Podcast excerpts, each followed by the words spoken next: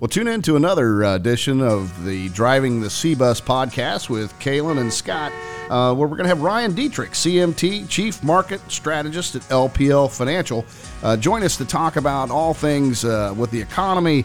Uh, we're going to talk about uh, his broadcasting and social media career and his rise to the Chief Strategist at LPL Financial. Well, welcome back to another edition of Driving the C Bus. I'm Scott McComb, your host, and uh, uh, also here with uh, Kayla McComb, your co-host. Hello. And uh, we're we've got a very special guest with us today, uh, Mr. Ryan Detrick, and Ryan is uh, Chief Market Strategist at LPL Financial. Uh, Ryan, welcome to the show. I'm honored to be here. This is uh, going to be a fun half hour. I can't wait. It is. We are actually uh, today broadcasting. Uh, we're recording actually um, uh, here at the AC Marriott in Dublin, uh, Bridge Park, and we uh, at the site of our uh, annual economic forum this year. So uh, Ryan's our speaker again uh, this year. This is your third year, I think, coming. We Well- had a skip last year, but We did last year virtually. Oh, We- that's right. I, I actually kind of forgot that too. I did so many virtuals, but we did last year virtually. So this is my third time in person. So fourth one all overall. Fourth one we'll overall, yeah. And uh, Yeah. yeah. so again, the economic forum that we put on at Heartland Bank, it's actually presented by Heartland Planning Associates and sponsored by Overmeyer and Hall.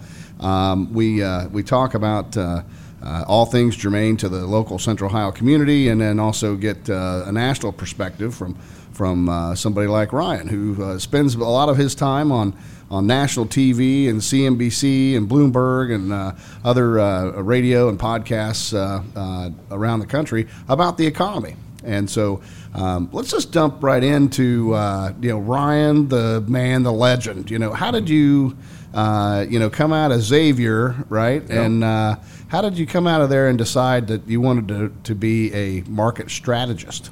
Wow. I guess I didn't totally decide to be market strategist that soon, but what happened? First off, thanks for having me, Scott and Caitlin. This, this is going to be fun.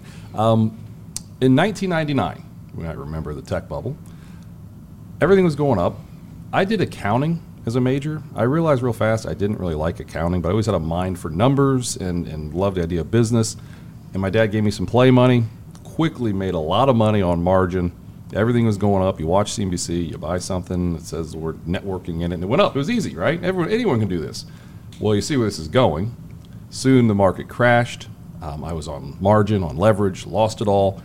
But once I realized that I could have made money on the way down, or you know what, there's something called a value stock. Value stocks are actually up in 2001, 2002. It's not all just about tech. I said, wow. Yeah, kids, there's Yeah. such a thing as a value stock. Yeah, even right now, you know, tech's not doing so well, and there are value stocks doing well. So it's kind of funny how history does repeat itself. But I was hooked, and I just loved how every day was a little different. Just the way that um, markets moved, and I, I, I always enjoyed public speaking. I mean, when you're young, you don't really know, and then eventually, just we can get in more into the career here. But I just knew I loved markets, and I loved talking about you know what's going on and telling stories and that's kind of when I was hooked was in 99 and even the, the crash was an expensive experience I guess you could say but sometimes you have to pay to play so to speak. We've all when you start something you you're probably going to make some mistakes and are you willing to learn from them? And and I realized at a very young age that the market doesn't always care about my feelings it doesn't care about your feelings. Sometimes the stock market's going to do whatever they want to do and and we can't fight them necessarily. And there's a lot more to it than that but I learned that at a young age and I'm, I'm glad I did. I'm glad that there was a lot of people who learned that recently with the GameStop fiasco with the markets, right? Yeah, exactly. So many people over the past year have gotten into trading and getting into the high flyers. And what we're learning is sometimes high flyers can come back nearly just as quickly. And Oh, that's, yeah. We've seen this throughout history. I mean, this happened with the tulip bubble in the 1600s in Holland. This isn't the first time this has It's going happened, happen right? with crypto- cryptocurrency as well. Well, I'm I'm limited to what I can say there, but we'll see. I live in a world of compliance. I can't go down that route, road. But you're right. I mean, there, there are always bubbles out there. Um, but also, if you follow the fundamentals, long term, you follow these things and have a well diversified portfolio, you're going to reach your long term goals. When you get too into one boat, or one thing that's the hottest thing in the world, and everybody's talking about it, a lot of good news is probably priced in. There you go. How about uh, so so um, when you, you came out, you had your accounting degree, right? And then Well, I uh, switched. I was accounting, and then I went to finance. Should have Went to finance. So I, said, I, don't, I don't care about balance sheets. I, I, I wanted so to know what happens. Did you go?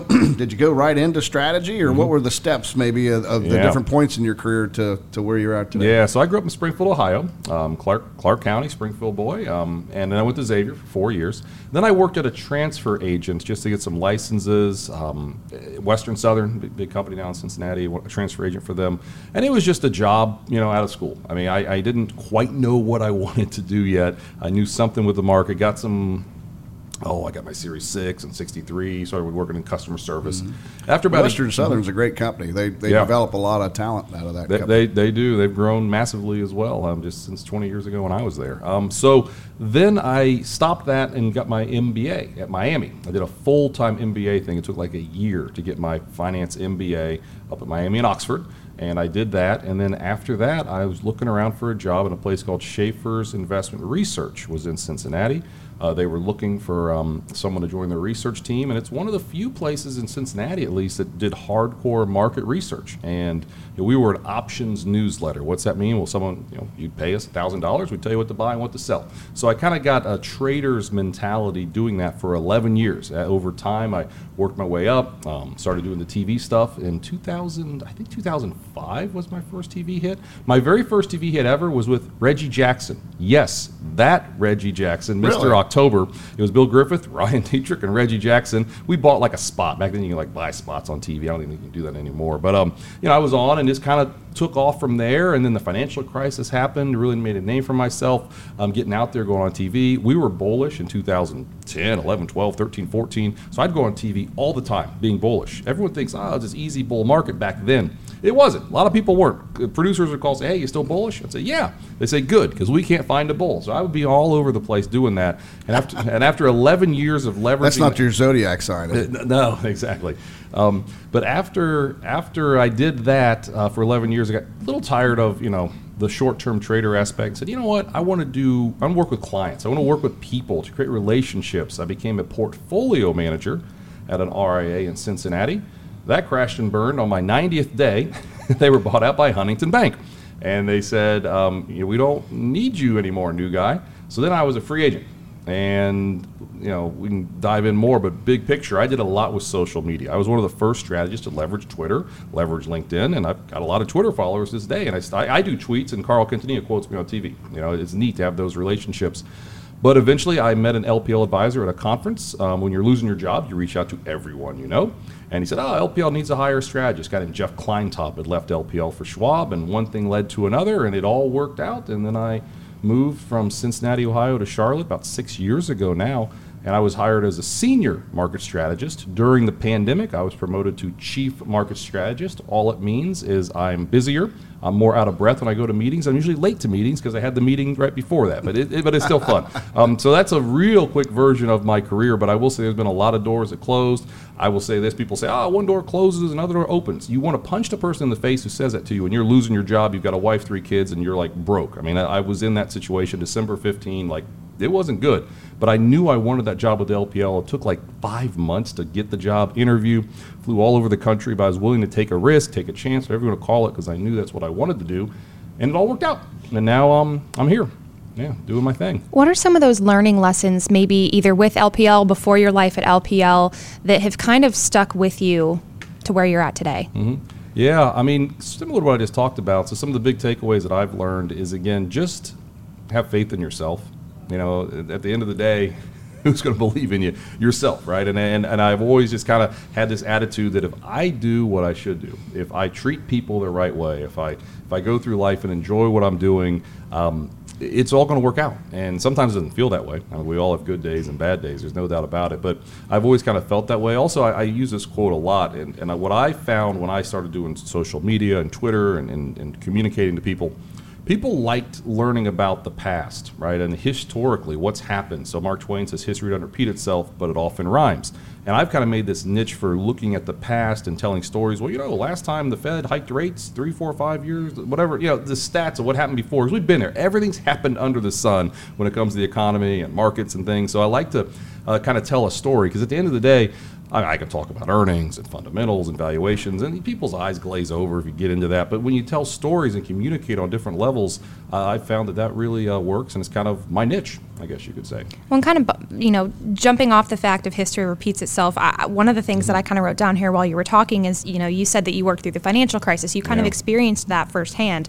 I did not. I was just entering high school.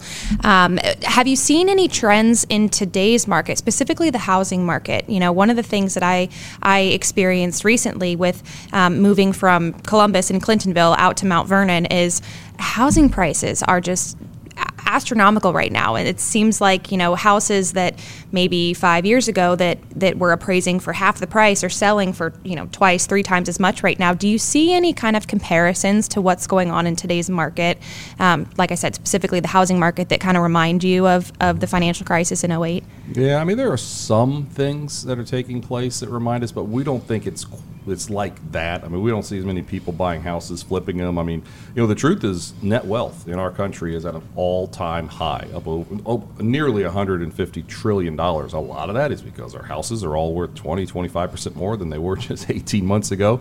I live down in Charlotte now. I mean, it is really crazy down there. The the astronomical improvements in uh, housing prices and and the wealth that is created. So there, there's not quite as much leverage by nature. Companies could leverage 40 to one. Um, before the financial crisis, now they can only leverage like eight to one because there are rules in place now. So there's not as much leverage in the system. So if something bad were to happen, and, and I'm not saying anything bad will happen, but hopefully we all live long enough for another recession. Hopefully we all live long enough for another bear market. It's going to happen eventually. Um, you know, but there's not as much leverage when it comes to companies. So that's one potential positive um, thing that, that is out there. Yeah, a wise HPA representative once told me it's not about what happens when the bad times come because bad times will eventually come. It's it's how you prepare for it. What do you do ahead of time to set yourself up for dealing with those times? Yeah, we, we, we say at LPL Research the time to prepare for the storm is not during the eye of the storm, it's before the storm comes. Right. And markets are volatile, economy can be volatile, so get those plans in place because, again, it's the way we're wired. we make bad decisions at the worst possible time. It's just the way our brains are wired. So to have a plan in place, you know, if there's a 10% correction in the stock market, 15% correction in the stock market, we only had a 5% correction all of last year. I think it's safe to say, in our opinion, this year being a midterm year, we're going to have more volatility. Be aware of that coming in. Um, it, will it'll help. It's still going to be scary. You turn on CNBC and they're all going to be talking about the end of the world coming. That's just CNBC. I do that a lot. And you want to talk about CNBC a little bit here. So there is absolutely some hype when it comes to TV. That, that's just the truth, right? They're trying Right, to get you got to keep the clicks. eyeballs focused on you know on the if you if you Right. say oh no everything's great just go ahead and take a nap and relax and, and think of daisies in the field you know It's bad for ratings. it's bad for ratings right I mean uh, d- dirty laundry right Uh, Yeah, I mean, you know, that's I- what uh, keeps people uh, tuned in you know It is the truth. I mean, you know, I don't want to get too geeky with this, but the VIX, right? The volatility index. Some listeners might know that if the VIX is high, it means markets is volatile. We'll keep that real simple. But there's an old saying: the higher the VIX, the higher the clicks. Meaning, if you have a website or a blog or a podcast, I've got a podcast, LPL Market Signals, weekly podcast. Our largest listenership last year was when during the 5.2 percent correction that we had during the Evergrande. Remember when China was going to go under and bring the whole the whole world with it? I mean, that's fortunately that didn't happen at all. But that was when we had our highest uh, listenership and highest blog views. So from a you know consumer point of view and someone who produces things, more volatility is almost a good thing because more people come to you because they feel like they need expertise um, when when the rocky times come. Well, you know, the housing market is a function of, uh, is frankly a function of interest rates this time. Mm-hmm. Yeah. You know, solely about interest rates, right? So the, the banks themselves have never been better capitalized. Yeah. Credit quality in the financial uh, uh, world right now has never been better. Uh, the federal government has pumped, you know, over five trillion dollars into the economy. So everybody's kind of still on a sugar high. Probably will be for, you know, another twelve to eighteen months, right? Um, that's why we're seeing inflation, uh, you know, reap its head again at, at, at levels we haven't seen since the early '80s. And uh, and there's just too many dollars chasing not enough products and services, along with the effects of the supply chain, you know, through the pandemic. Um, but the big thing with the housing market that I see is that uh, it's a function of interest rates. So let's let's face it, uh, we have trained people in America to take a 30 year mortgage. And so it's not about the cost of the house; it's about how much payment I can afford.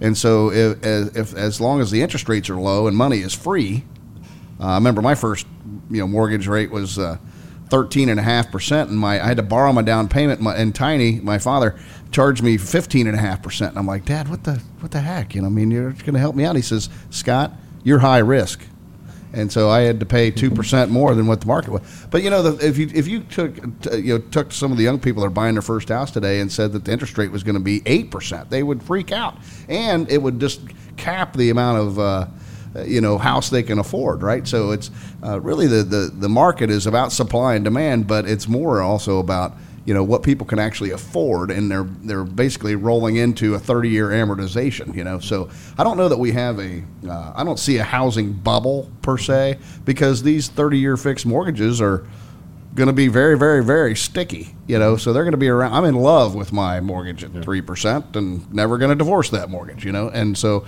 i think everybody else will stay that way as well. No, those are great points. And the whole idea of interest rates and what people are paying on things. Think about this. We know our country has over $30 trillion worth of debt, right? But if you look at how much our country paid on its debt last year, we paid less on our debt than we did in 2015. We had like $20 trillion.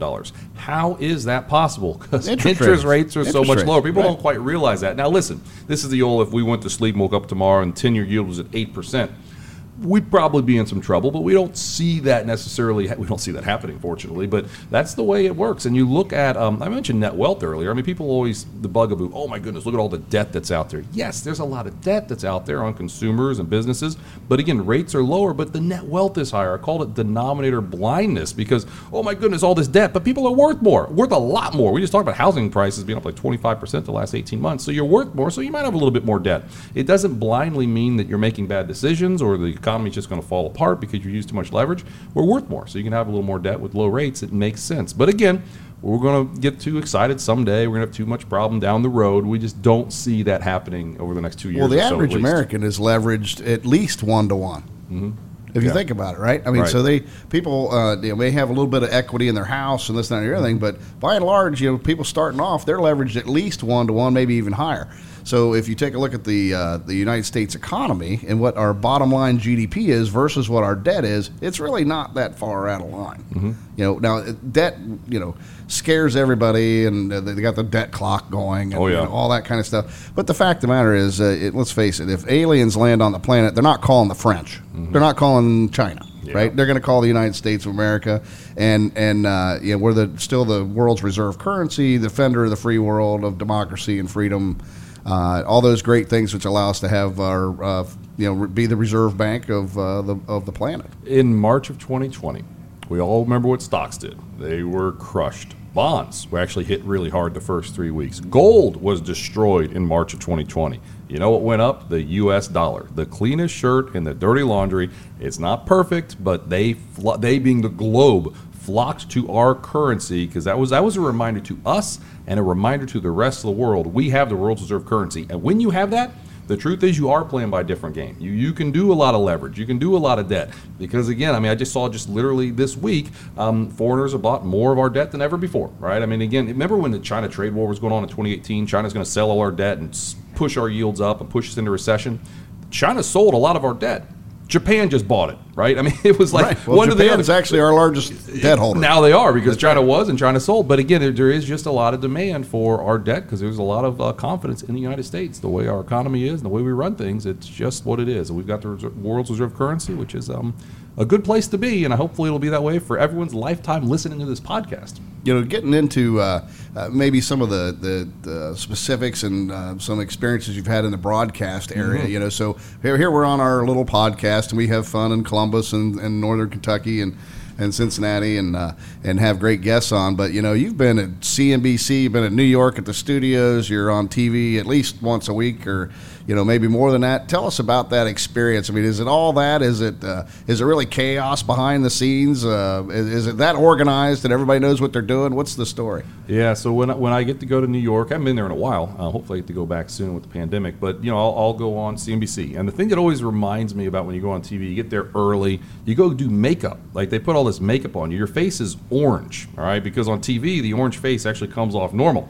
So, and it's really hard to get the orange stuff off. You get like these baby wipes and get it off. So that always stands out to me is getting the makeup on and and doing that. But it's it, it's it's pretty organized. I mean, you get the makeup, you go to the blue room or green room, I guess. You sit there and wait, and then they send you, they scuttle you on, and you sit at the desk during the timeout, and you say maybe you know hi, uh, Liz Liz Claman from Fox. How you doing, Ryan? And that's it. And then you're live. You do your thing, and then you leave. It is it is pretty, um, you know, pretty organized. Now I will say this: I was on uh, did a, a, spot. I think it was in early. I think like February 2009. Uh, I was on Maria Bartiromo, different people from the floor of the NYSE. And that, by the way, the floor of the NYSE that is that is cool. That's like the big time, right? You walk in. The, it's always on TV. It looks larger. New York Stock Exchange. The New York, sorry, the New York Stock Exchange. It, it, looks smaller in person when you're there. You're like, oh, it's not that big on TV. It looks larger, but still, um, it, it's just really an experience, right? Like it's like this is the mecca, the NYSE, the New York Stock Exchange. But I did a spot with Maria, and she was really friendly. Like like afterwards, she shook everyone's hand and said thank you for coming. Not all of them are like that. They've got a job. You know, we're just different guests that come on. So Maria's really neat. Charles Payne is uh, from Fox Business is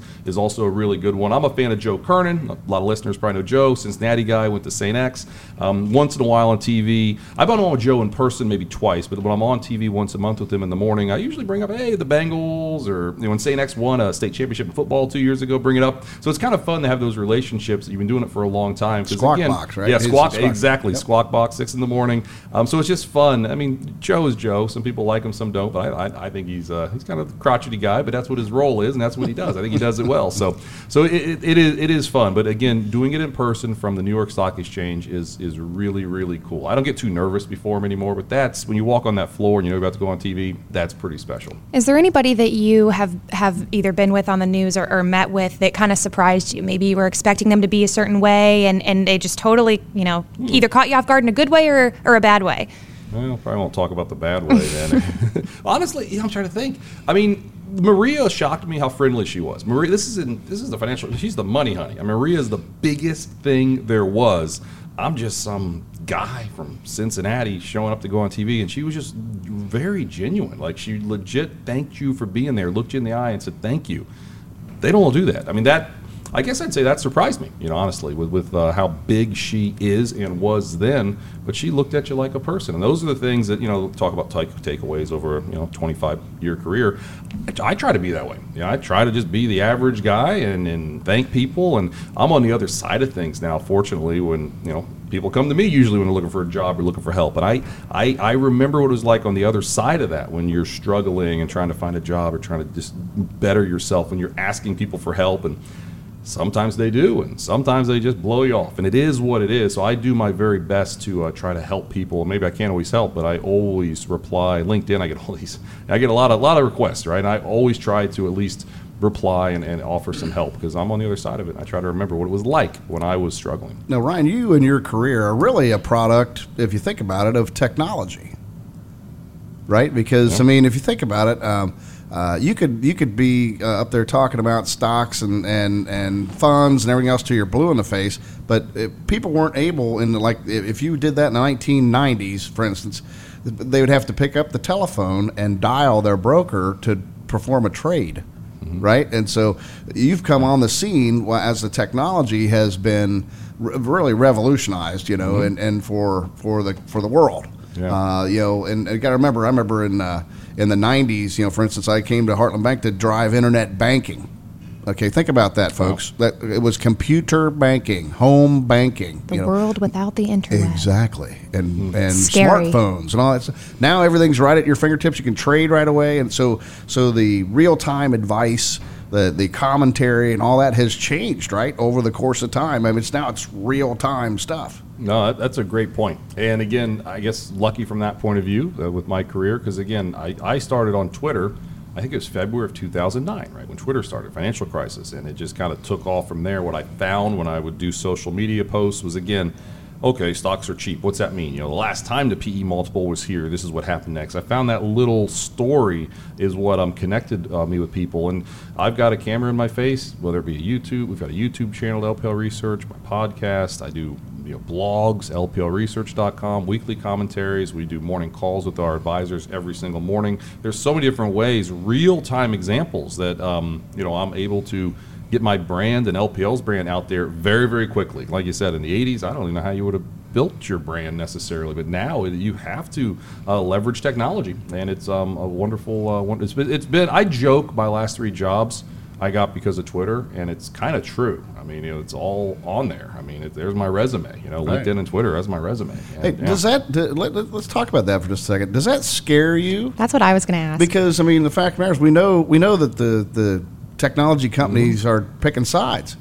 So I mean, are you afraid of getting canceled? Yeah, well, I do my very best to not say anything too controversial. I try. You know, I mean, I, I, I maybe when I was younger, I might have said something a little more controversial, but with my job and my role now with 20,000 advisors, some lean right, some lean left. It is what it is. I try just to be very factual and to the point. So, but it is it is a good point. I mean, because of one stupid tweet or one stupid picture could decimate someone's career, and we we've seen that time and time again. We will continue to see it. So it it's as much as it's helped me and helped other people. Let's be honest, it can tear you down just as fast. So I guess we have to um, have to remember that. Well, that's And kind of the lens that, that I was looking through. Is is you know obviously Twitter came out what in 2005, Nine. 2009. 2009. Okay, great. So I, I was It only took them twelve years to ruin it.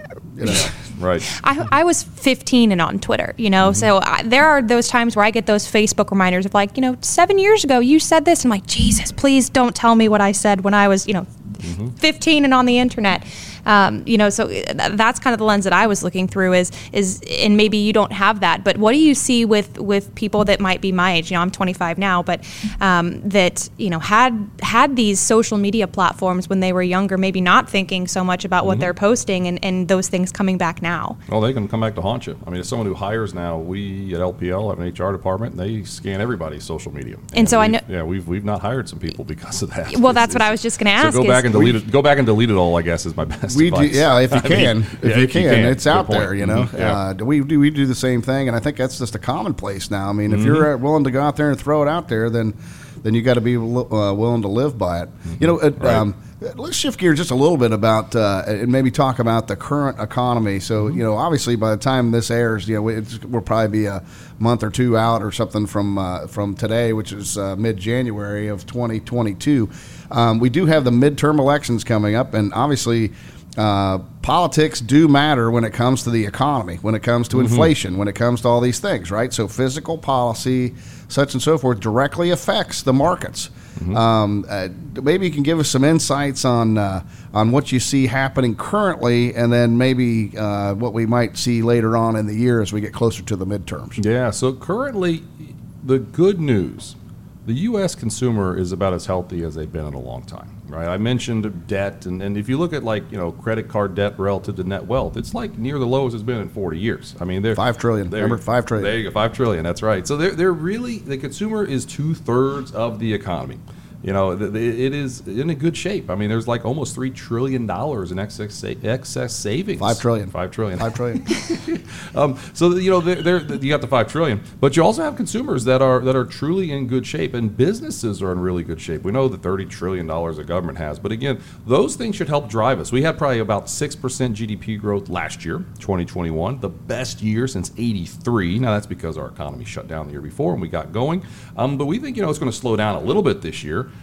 Um, but we still should see above trend growth uh, this year, and earnings last year came in really strong. S&P 500 earnings came in really strongly, and we think once again it, we could have a surprise to the upside with earnings, and all of those things should help drive us. Now, looking out longer term, this is more from an investments point of view. I guess we'll, we'll change gears for a second here. Um, historically, midterm years tend to be kind of volatile and choppy. Right, midterm years see a 17% peak to trough correction in the S&P 500 on average. That's the largest, and it's again the first year of the presidency, feeling good. Maybe some policies go out there, but by the second year, things get a little tougher, and we think that makes a lot of sense this year with, the, with all the things going on in Washington and how, how divided things can be. So it wouldn't be shocking to us after a 29% gain a 16% gain and a 27% gain on the S&P the last three years, that we have a typical midterm year where things are volatile, things are kind of frustrating. But the good news, historically, once you make those lows in a midterm year, things do pretty well 12 months out. So that's where we have that plan in place ahead of time.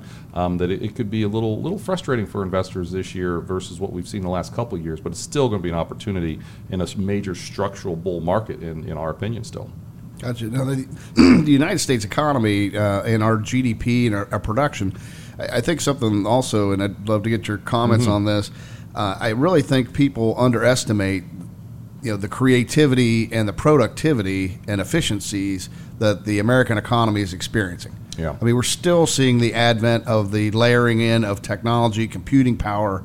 I mean, we, we've got private companies putting people into space I mean, you know, whoever would, and landing back on, I mean, that's just amazing, right? So that kind of technology, that kind of basis, um, don't you think that that is the really the root cause of the fact that you know that makes the American economy so resilient, even in in, in deficit times and in, in, times that we've just seen with COVID? Uh, absolutely. I, I joke, you know, maybe my wife locks herself out of the house. I can go on my phone in California, push a button, open the garage door all right. I don't know how you find how, how, productive that is to the economy, but it sure saved a lot of headaches, right? There are things we do that don't show. We hear all oh, productivity is kind of low. Uh, again, yes, the numbers are, but it doesn't feel that low, right? We are doing things now that we could have never done before that would have been a big, big headache down the road. And here's like an example I like to use. Do you know how much the Grand Canyon is worth? I don't know either. I don't How know. How can you put a price on you that? That's my point. You don't price know. you don't know. So our country is, has all. We got a lot of debt, but how much equity do we have? I don't know. I mean, we've got so many wonderful things in our country that you really can't put a price on. But again, I think the the, the world is putting a price on by the confidence they continue to show um, to us. So the the ingenuity and the adaptability that our well, really the globe, but our country specifically showed during the pandemic to have the explosive earnings growth and the economy come back as quickly as we did. When you take a twenty one trillion dollar economy and stop it like we did in 2020 for two months and then tell it to get going again, there are going to be kinks. There's going to be problems. It, you know, it'd be like Scott if you and I went out and played flag football for 30 minutes, then we took a 20 minute break and then got right up and started playing again. We'd probably pulling, pull. We'd be pulling, pulling ACL. We, would be we'd be hurting ourselves. I, That's I would take what, bets on not getting up after that. exactly. That's kind of what our economy did. And, and yes, the inflationary issues are sticking around longer. The supply chain issues are probably sticking around longer than most, just about everybody thought they would.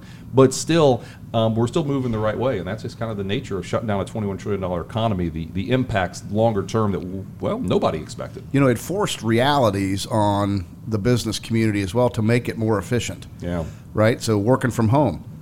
Just think about it now. I mean, people are able to be wherever and work from wherever. So, companies now are focused on finding the best people, not the ones that can drive 45 minutes to get to the office. Uh, we were able to take the bank in five days and almost have every associate working remotely. Wow. Okay, so you know what the hindrance was in the past of us having people work remotely? It was supervisors that said I couldn't supervise my people because they're not right here in front of me. I can't look over their shoulder and, and do such and so forth. So I think the adversity, uh, and, and, specifically COVID, I think is, is uh, this pandemic is going to teach us enormous amount of lessons uh, when it comes when we're going to look back at this 10 20 years from now we're going to say wow. Remember when we we were afraid to work from home. We were afraid to do this. It, it, it leapfrogged I, I, really think it's leapfrogged uh, technology and efficiency by you know, every year it seems like it's by two or three more years. You know, so I think this uh, pandemic has, as uh, I know in our industry, in the banking industry, it has catapulted technology by about five years. Mm-hmm. Uh, adoption of technology, asking questions about well, why do we do it like that, and and I think that's healthy. Mm-hmm. You know, when we're able to have, you know, if we can ever get back to in America where we can have discourse, right, where we can disagree and still agree uh, that we can disagree, and that's okay um, you know, I, I, think that's what makes America great, right? Um, but I think we're just at a new dawn of that coming, where people understand that you can't censor folks. You can't. We have to ask those questions about uh, uh, about um, you know our, our viability as a society. Who you know who are we really relying on? What are the most important things to us? You know, uh, only until you face death and and all these kind of different uh, uh, divergent uh, messages, do those uh, paths even come clear? But then you then you have you're brave enough to ask ask those questions and question what you're doing in the past to make it better for the future. Wonderfully said there. I mean, I'll, I'll kind of add to that a little bit. Just the quality of life. You know, you can work from home, and instead of spending like in Charlotte, we got guys on our team that would gals too that would take like an hour to get there, an hour and twenty. You're talking two and a half hours in your car you don't have that problem anymore. Now you're home with your kids. You're helping a little bit more. You're, you're even more productive at work because you feel happier. You can take a day off. Not a day off. Wrong way to put it. You can work from home and no one looks at you funny. A few years ago, if you work from home, like you're working from home. Where today? have you been? Yeah. What do you do? Oh, well, you got a a tan. Yeah. What are you doing? But now it is. It is. It is definitely. Um, the pandemic was terrible and still is. I mean, but there have been some positives, and especially the financial industry. The way that we've, like you said, light years ahead. Uh, the way that we communicate and leverage technology, and honestly, the financial industry has really done well in the midst of this pandemic.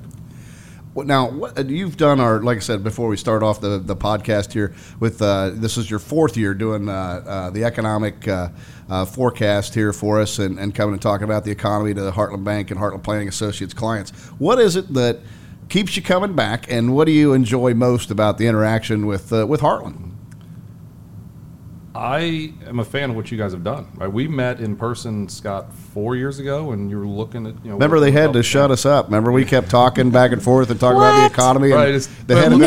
the, the- like the head dude at LPL LPL's like, okay, guys, you've Yeah, we've we've got gone on 20 for forty five minutes. We need to get to another section of the meeting. Uh, I mean, be, but, you know, be, being an Ohio boy, first off, the connection is, is special to me, and, and, and Columbus connection, growing up 45 minutes from Columbus. I mean, that that's that's real too. But just, I love, um, you know, what you guys have done in four years. The growth you've had, the growth LPL's had has been spectacular, but the growth you've had as well, and it, it's a lot of fun. I mean, just the, you're a fir- first class corporation, first class company. I love doing podcasts and videos, and I let you know you have the event we're going to do later today is first class as well. So that's all neat. And I'll be honest, it's a tr- free trip home to Ohio. Hung out with my mom the other day. That's fun. You know, I don't always get to see my mom, so so it all works out. But at the end of the day, it's about helping people, right? I mean, LPL. You know, we say our job is to help our advisors help their clients, and, and I, I see how much you guys care about your clients and want to help them, and, and that is all I'm about. I try to help people more than anything in the world. I know that's what you're doing, so we're on the same level there for sure. Wonderful. Well, I appreciate those kind words, and it's always good to see you.